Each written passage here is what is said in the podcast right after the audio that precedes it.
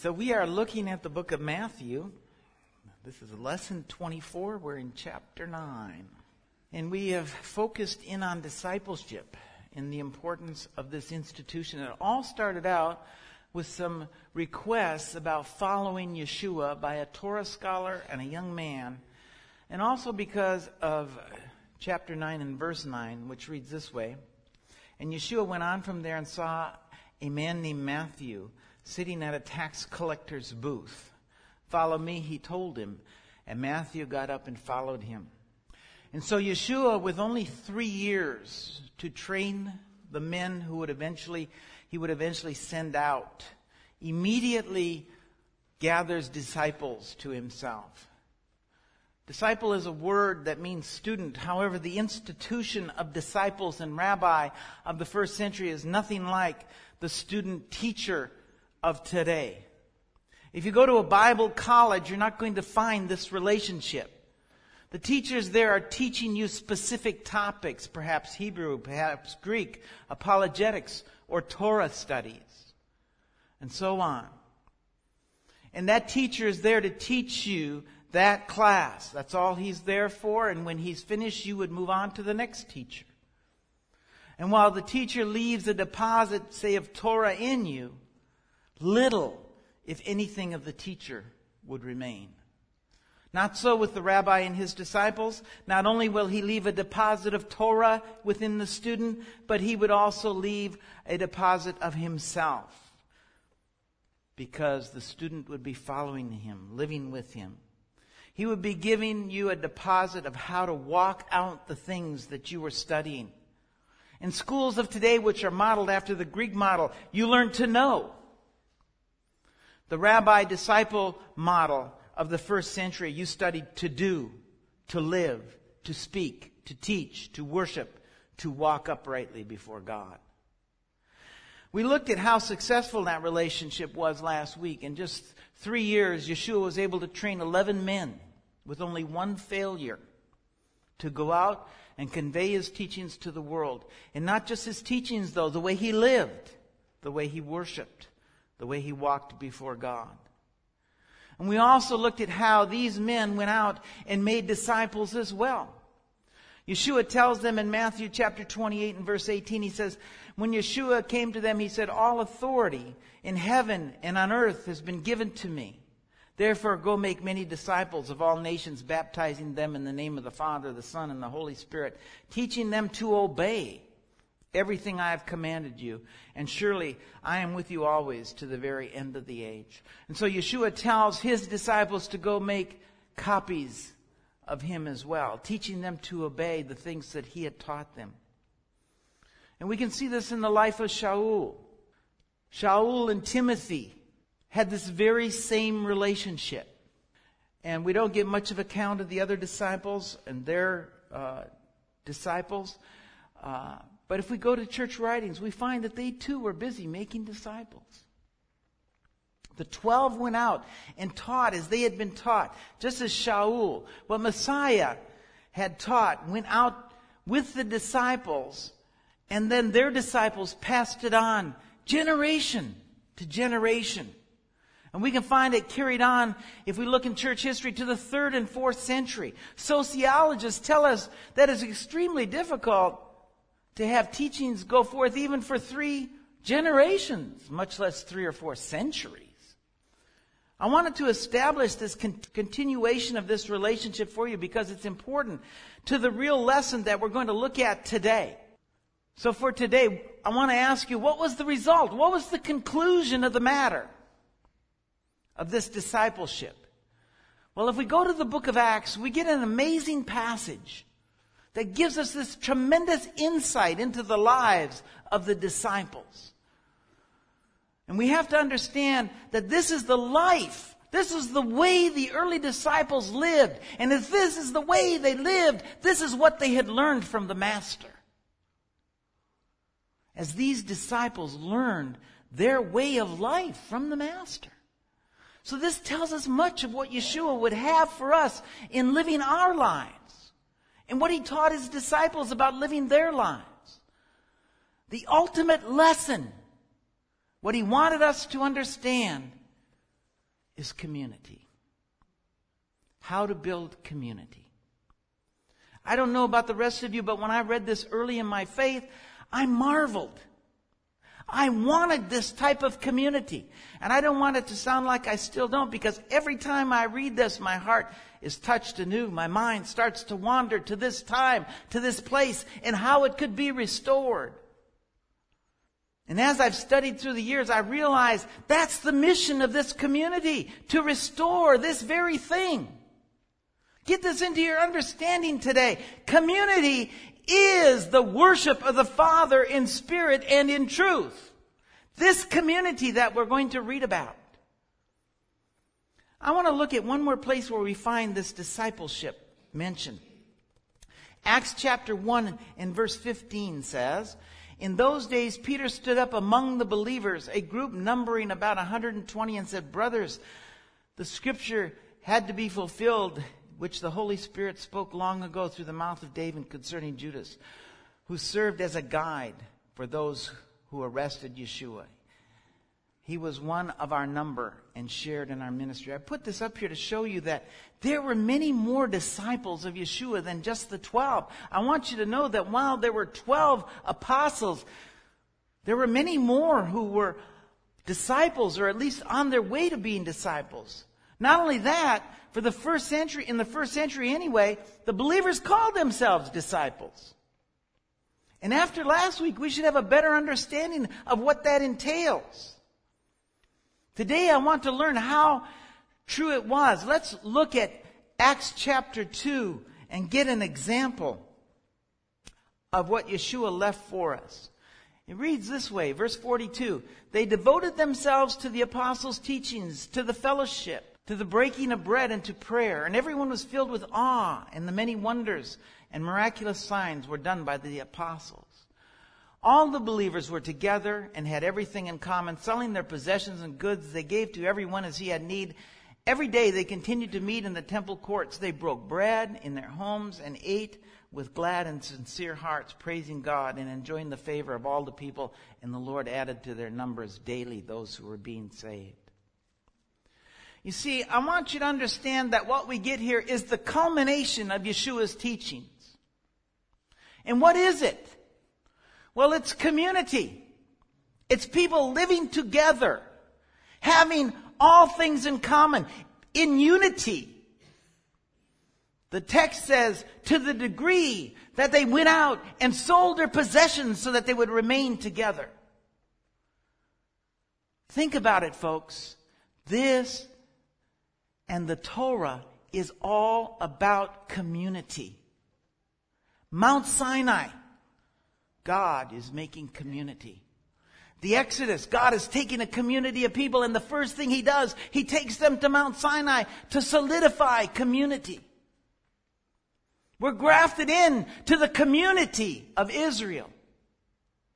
Peter says, once you were not a people, but now you are the people of God. We could just as easily say you are now the community of God.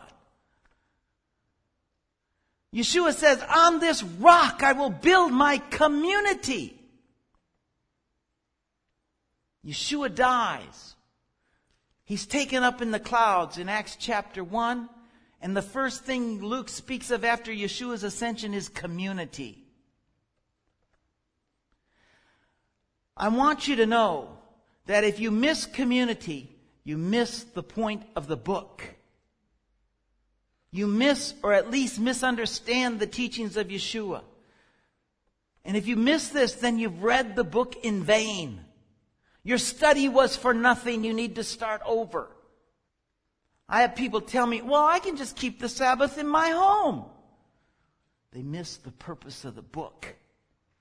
Because the purpose of the book was to build, is to build community.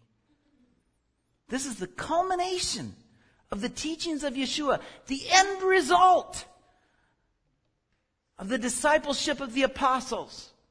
Community. You know, my rabbi, a blessed memory, I spoke about him last week. He understood that. And in that community, they bought up the houses in the neighborhood so that they could have community. And notice it says they had all things in common, selling their possessions. This is living out the Sermon on the Mount. We spent weeks going through the Sermon on the Mount and its meaning, but Luke, in recording the life of the early community of Yeshua, summed it up in a paragraph for us. They had all things in common. They love their neighbors as themselves. This sums up the teachings of Yeshua. This is the fulfillment of Torah. It sums up Torah. Think about it. Think about the Sermon on the Mount. Blessed are those who are poor in spirit, for theirs is the kingdom of heaven. We could just as easily say, theirs is the community of God, because the kingdom of heaven is his community. Blessed are those who mourn, for they shall be comforted. Blessed are the meek, for they shall inherit the earth. Again, we could just as easily say, they shall inherit the community of God because the kingdom of heaven is going to be upon the earth. Blessed are those who hunger and thirst for righteousness, for they will be filled. Blessed are the merciful, for they will be shown mercy. Blessed are the pure of heart, for they will see God. They're going to see God because they'll be part of His community. Blessed are the peacemakers for they shall be called the sons of God. Blessed are those who are persecuted because of righteousness, for theirs is the kingdom of heaven. Again, theirs is the community of God. You see, this is all about community. Community on this earth to prepare us for the community that's coming to the earth. This first century community saw that. They lived together in humility and meekness. They hungered after righteousness by giving to equality. They brought peace, shalom into the lives of others.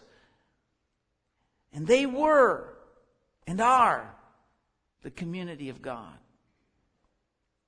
Think of this. Think of this verse. Matthew chapter 5 verse 17. Do not think that I've come to abolish the law or the prophets. I've not come to abolish them, but to fulfill them. I tell you the truth.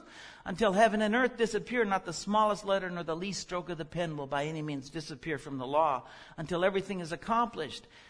Anyone who breaks the least of these commandments and teaches others to do the same will be least in the kingdom of heaven, but whoever practices and teaches these commandments will be called great in the kingdom of heaven. For I tell you, unless your righteousness surpasses that of the Pharisees and the teachers of the law, you will certainly not enter the kingdom of heaven. I marvel, you know, we look at this, we, we speak about this passage to show that the laws of Torah were not done away with to prove to others that, that our keeping of the Sabbath and the food laws is proper and it's God's will. But let me say this. If you don't find the community that we just read about in Acts chapter 2 in the world, then the Torah has been abolished. You have abolished the Torah. Because that's what it's about. Folks, we're reading the essence of the book. The essence of the book is community and unity.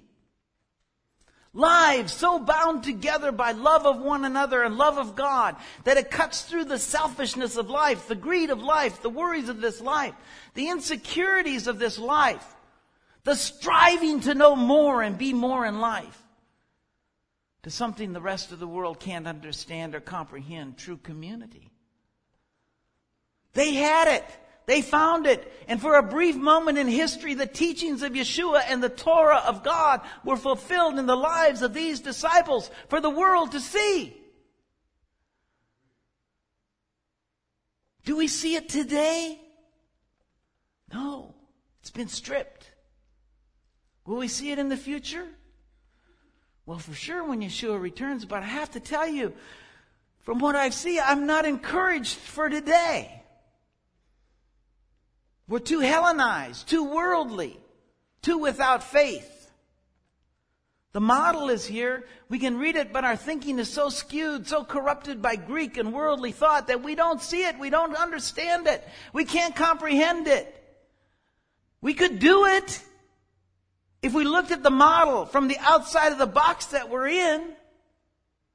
How did the first century community get to this place? Well, we just read it. Let's read it again. They devoted themselves to the apostles' teaching and to fellowship, to the breaking of bread and prayer. Let's take this apart for a moment. You see, they stayed in unity and developed unity and community by devoting themselves to the disciples' teachings. Yeshua had sent these men out to make disciples, teaching others to obey the things that they had been taught.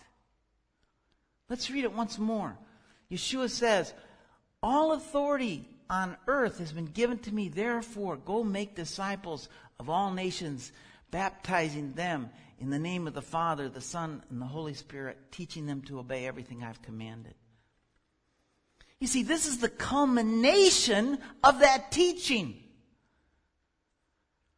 And notice, they devoted themselves to the teaching of the leaders of the community. Think about it. This is first century Jerusalem. Just down the street is the school of Gamliel, the first rabbi to be called Rabban or the Great One. And he was down the street. He was teaching Shaul. Shaul was learning wonderful teachings of the fathers of Judaism like Hillel, who was Gamliel's grandfather. Not just that, the rabbis and disciples of the house of Shammai were just down the street teaching all that they knew of Torah. The two houses differed, but they were both teaching Torah. They were both teaching love your neighbor as yourself.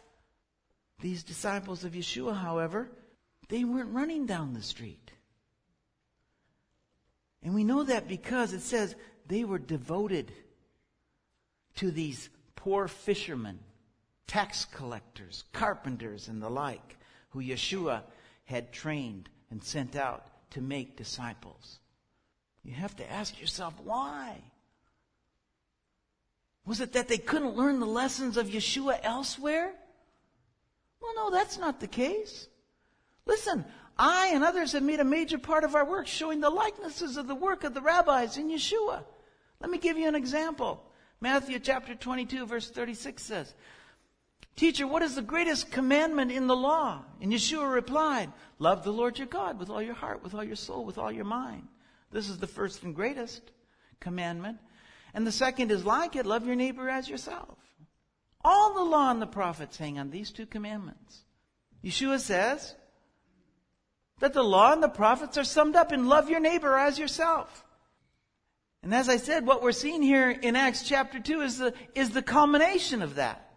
And yet, we find it wasn't an uncommon thought. If we go to Luke chapter 10 and verse 25, it says, On one occasion, an expert of the law stood up to test Yeshua. Teacher, he asked, What must I do to inherit eternal life? What is written in the law? He replied. How do you read it? He answered, Love the Lord your God with all your heart, with all your soul, and with all your mind, and love your neighbor as yourself. You have understood correctly, Yeshua replied. Do this and you'll live. You see, this rabbi knew it. These folks could have gone down the street and listened to him teach. Remember I said they could have went down the street and listened to Gamliel teach his grandfather's teachings. Well, Hillel said this, love your Lord your God with all your heart, soul and mind, love your neighbor as yourself. This is the whole of the law. The rest is commentary. The point being, they could have heard that anywhere from almost any rabbi, but they devoted themselves to the teachings of the apostles, to the leaders of the community, to the elders of the community. Why? Because they were in community. The apostles were part of the community. The teachers of the community kept them in unity with the community. Well, isn't that just simple? You see, let me tell you something. It doesn't make any difference what you know if what you know takes you out of community. Because community is the culmination of what Yeshua taught. And if you miss it, you've missed the Messiah. And what you know is nothing but garbage. Do you know how many people know the Bible nearly by heart? And yet they miss the most basic, important message of the book, community. And we know that because it doesn't exist in the world. You see, they could have heard love your neighbor as yourself is the whole of the law from Gamliel, grandson of the great Hillel. The rabbis understood. The rabbis of today understand. They build a synagogue and the members start buying the houses up around the the synagogue, in the community. That's why they all live together in walking distance. They could have heard the same thing from the schools of Hillel Shammai. But let me tell you something. If they went there, they would eventually, at some later study, they would have heard, you can divorce your wife for burning your toast. You have to ceremonially wash your hands before you eat. They would have heard teachings that ran contrary to community, contrary to the teachings of the apostles. You see, it's not about whether Gamliel could teach you love your neighbor as yourself, but here's the key. Will listening to him keep you from living out love your neighbor as yourself in your community? And the answer is yes, it will. It will cause strife. And so these disciples devoted themselves to the teachings of the elders of the community, to the leaders, to stay in unity with community. People often ask me about other teachers. I say, I recommend some. And others I say, you should avoid that like the plague. And the reason is, it isn't because much of what they teach is wrong. It isn't because 95% of what they teach isn't correct, far be it. If you sit here long enough, you'll probably hear me teach the same thing. It isn't that their teachings aren't like candy to the ear, but it's just like Yeshua and Hillel and the two greatest commandments and many other things. It's the 5% that they differ on that will separate or begin to separate or plant seeds of separation from the community.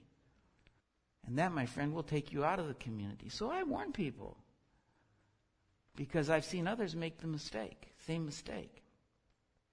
So they stay in unity by listening and focusing on and absorbing the same teachings at the same time. And then it says, they devoted themselves to fellowship with others in the community, to breaking bread. Those teachings of the leaders of the community were the focus of conversation in the community as they ate together. You know, you have to understand that breaking bread together is something that you just didn't do with anyone in the first century. It was an intimate affair. It's not like it is today. We've lost the meaning of eating together, of breaking bread together. They would sit, they would dis- eat and discuss Torah, ruminate on the teachings of the apostles that were given that day. It was a time of unity. And I will tell you what, they were fussy about who they ate with. You know something? I'm fussy about who I eat with. I don't want to eat with someone who speaks things totally contrary to what I know to be true. It gives me indigestion. So understand that they ate together because they were together. They were unified. They were in community. You know, we have kind of a restoration of that in part in our onegs, in our lunches after service. And I say partially because sadly some look at it just as a time to eat some food and that's about all. Others, food and then talk about whatever comes to your mind. Few years ago, we had to take some measures to enhance unity in the community and some people left this place of their own accord.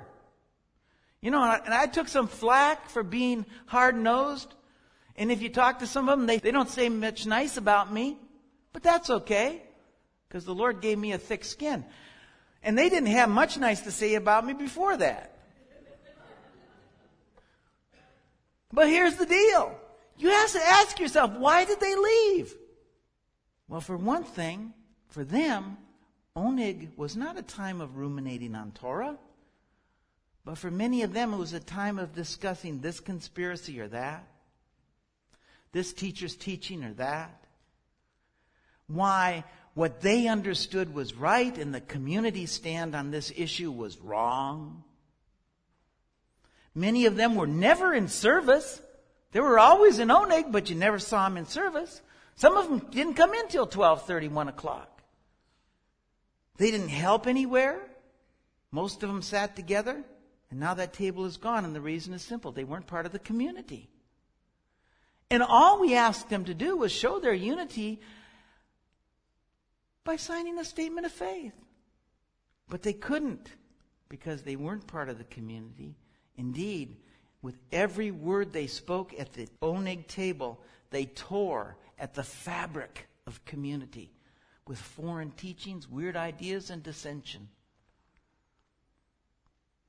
You know, if I went to a place, I have to tell you, if I went to a, a congregation, the very first thing I would do is I'd say, Can I see your statement of faith? And I'd read that statement of faith, and if I didn't agree with it, I would hit the road. I wouldn't make a fuss, mind you. I'd just quietly move on down the road. And the reason is simple. I would know that, that in that place, I would never fulfill Torah or the teachings of Messiah. Oh, I might get some head knowledge there, and I might hear some wonderful teachings, and I might meet some wonderful people. But there would always be this thing that would keep me from truly supporting and being one with that community. And if I miss that, I miss Messiah. And I miss the worship of the Father in spirit and in truth. It's time we grab a hold of our onegs. We speak Torah, speak unity and community. And if we hear of someone tearing at the fabric of community, move away from that person. Tell the elders about him. We as elders, we owe it to the people of this community to make sure that there's unity. We need to take care to make sure that people do sign the bylaws, do sign the statement of faith. And if they can't, well, you have to ask yourself, are they part of or will they ever be part of community? No, they won't. I mean, it's really simple, folks. Community is the culmination of Torah and Messiah's teaching. Community is one accord. Community is devoting ourselves to the teachings we hear in the community. And if we can't do that here, then this community is not for us. We must be belong to some other community that we haven't been to yet or something. So we better get out and start looking. Listen to what it says in verse 46 they broke bread in their homes. They ate together with glad and sincere hearts, praising God. They didn't lead double lives. They ate together in their homes as well as at the joint meals. Topics didn't change. Their meals were a praise and a praising of God. Not tearing at the fabric of community as we spoke of above, but a strengthening of the bond that they had through Messiah Yeshua. And what was the result? Verse 47 The Lord added to their numbers daily those who were being saved. The Lord added to their numbers daily those who were being saved. You know, if you find true community, if you try find true unity within a body of people, You'll find a body of people who love one another as they love themselves, and you'll also find people who want to be a part of that community. You won't have to fight and struggle to get people to come in to be members. They'll see that love and they'll want to be a part. That's what Rabbi Yeshua taught his disciples. And his disciples went out and taught their disciples unity and how to stay in unity. You know, Shaul, at the end of his ministry, as he's getting ready to leave Ephesus, he laments. He laments because he knows his work is going to be destroyed. How will it be? How will it come to an end? Will the Roman soldiers come in and destroy it? Will the rulers of the city stop it and destroy it? Will the pagan and idol makers to stop it and destroy it? Well, let's read. Keep watch over yourselves and all the flock of which the Holy Spirit has made you overseers. Be shepherds of the church of God, which he bought with his own blood. I know that after I leave, savage wolves will come in among you and will not spare the flock. Even from your own number, men will arise, distort the truth to draw disciples after them. So be on your guard.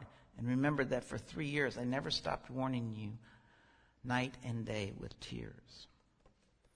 You see, his work will be destroyed because of the destruction of unity and community, the tearing of the fabric of community, the separating of the flock by men with strange teachings. Folks, Get it into your systems today. Put it in your hearts today. Let's be part of the restoration, not a further separation Let's build community, not tear at its fabric.